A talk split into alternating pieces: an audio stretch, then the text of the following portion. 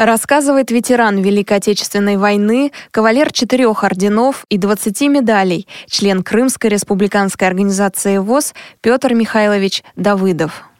238 полк, 9 дивизия, 13 армия, Первый Украинский фронт, Ватутин командующий. В то время я находился в Курской дуге. Курская дуга, все, наверное, прекрасно знают, что это такое.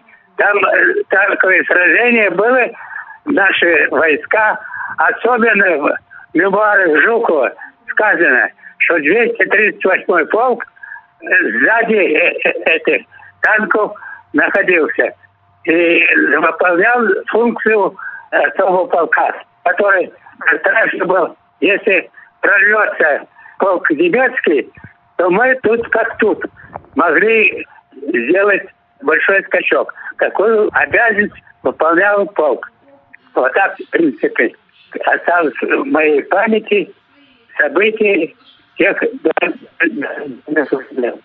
Поздравляю всех воинов вооруженных сил нашей Родины, в том числе всех ветеранов, которые служили на Курской дуге и прочих фронтах Отечественной войны. С Днем Победы!